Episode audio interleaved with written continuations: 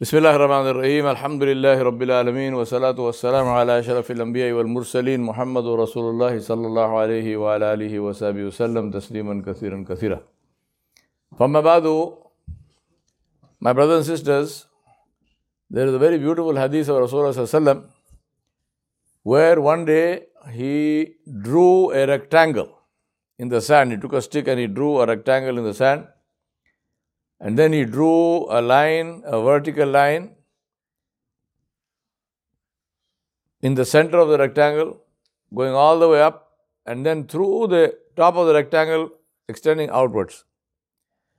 And in this vertical line, within the rectangle, he drew two or three cross lines. so the Sahaba said, Ya Rasulullah, what is this diagram? He said that this box, the rectangle box, is your life. this is your life. Whatever happens to you is within this box. This is your life. He said the central line, which extends to the full extent of the rectangle and then goes out, is your desires. What you want to achieve, and so on and so on. And he said the cross lines within are the hawadith.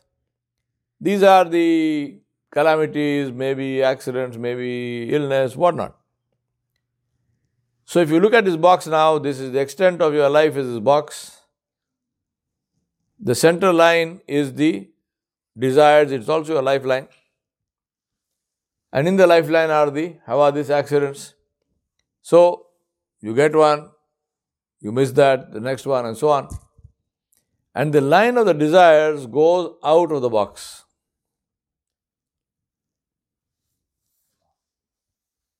So he said, Your desires are for things which are even beyond your lifespan. Now, think about this hadith. Usually, the way people teach this hadith is to say, Don't have desires. I don't teach it like that. My teaching is Allah subhanahu wa ta'ala created this world and He created us and He created our desires and He created our hopes and aspirations so that this world continues to run. Right? If all of us today here became supremely conscious that we may not even live for the next five minutes, then believe me, we will stay here. We will not even go home because we will say, if I am to die, let me die right here in the masjid, good place. Right? Forget my job, forget everything else. The world will come to a halt. This is not the maqsad of Allah subhanahu wa ta'ala. Allah subhanahu wa ta'ala wants the world to run. So Allah subhanahu wa ta'ala gave us these desires. The issue is to keep the desires within the purview and the boundaries of the deen. To have ambition, Alhamdulillah, this is very good. You should have ambition. Right? You should have ambition. You should have the desire to change the world. You must have the desire to influence the whole world. And don't worry about the fact that, oh, I mean, I'm, you know, one, one person. Everything happens from one person only. All of this is good. You have desires for your children, for example, right? You want your children to, to prosper and grow, and then you'll, now, by the time your child is grown and whatnot, you may not even be there. You know, you understand that. But you have the, alhamdulillah, nothing wrong with that. The question is, what happens when that desire comes into conflict with the hukm of Allah subhanahu wa ta'ala? This is where the issue is. To fulfill the desire, if I am breaking the laws of Allah subhanahu wa ta'ala, then there is a major problem. But if I am fulfilling the desires within the framework of the deen, Alhamdulillah, this is very good. We should do that. But not breaking the laws of Allah subhanahu wa ta'ala. This is not acceptable. Then the issue of the hawadis, accidents, calamities, whatnot, is where we have rida bil khada with Allah subhanahu wa ta'ala. We ask Allah for His protection, but if something happens, we say, Alhamdulillah, ala kulli hal. We are pleased and thankful to Allah subhanahu wa ta'ala and we are happy with whatever He decides for us. Alhamdulillah, this is, there is khair in that, even though we may not be able to see the khair immediately in front of us, but this is our aqidah, this is our belief that whatever Allah decides for me, inshallah, this is good. Yes. So the point is that we have to we must, I remind myself and you, let's think about this hadith and keep this in mind. And in these two perspectives, one is in terms of our ambitions, hopes, and so on. And in the second one, in terms of coming to coming to terms with and accepting the qadar of Allah subhanahu wa ta'ala. Right? Now, ambitions and hopes, again, I do not differentiate between uh, the standard definition between deen and dunya because, in my view, that definition itself is wrong. The, the, the, the, the, the, two, the two opposites are dunya and akhirah, not deen and dunya. What is deen? Deen is the name of the method of living in this dunya. So how can deen be the opposite of dunya? Cannot be the opposite. What is the, how, how do I live in this dunya? According to what? Deen. So deen is for the dunya. Allah did not send this deen for us for the qabr. We, we, we prayed Salatul Isha. We are not going to pray Salatul Isha in, in, in the grave. There is no Salah on the day, on the day of judgment. Right? 50,000 years. Khamsin al fasana. How many Salat in that? No Salah. But here, in one day, there are five. So, deen is the way of living in this dunya. That is the reason why we need to learn deen. Why, why do we learn deen? For what? If you ask me, why don't you become a medical doctor? I don't want to become a medical doctor. Do I know medicine? No. I don't need to know medicine. I know doctors. But what about my deen? Do I need to learn my deen? Yeah, because it applies to me.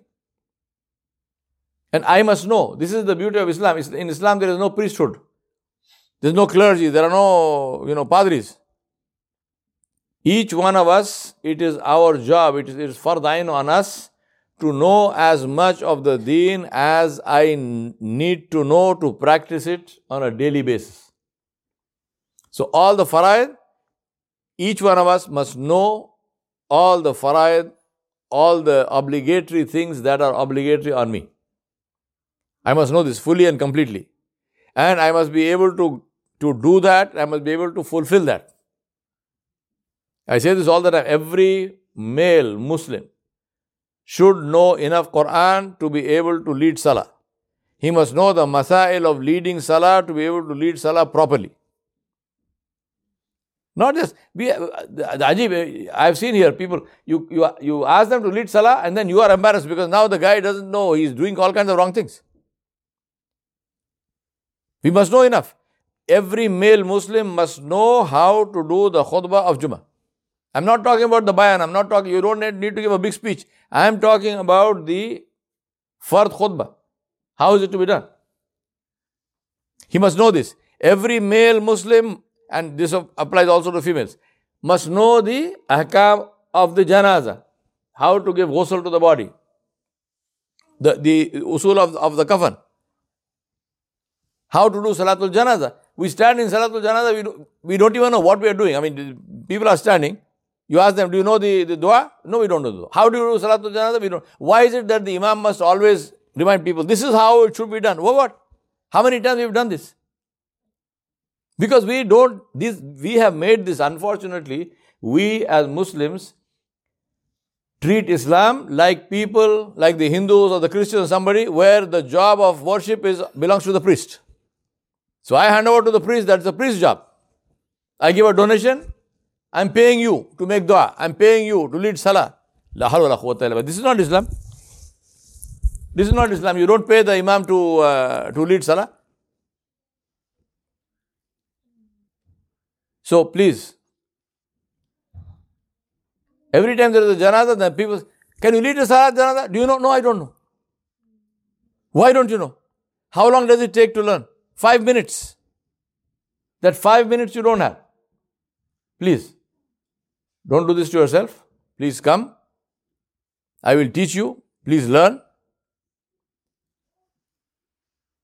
These are very, very important things. Critically important things.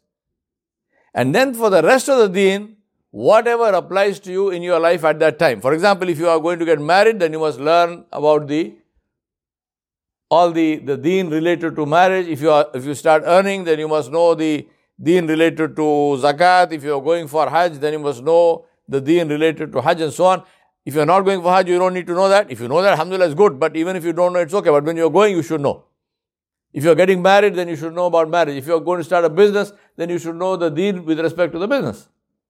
So those are obliga- those, those are not obligatory, those are you know special things at the time. But the what is fard in the deen, this is something that we must all make the effort to learn and to know inshallah and to practice.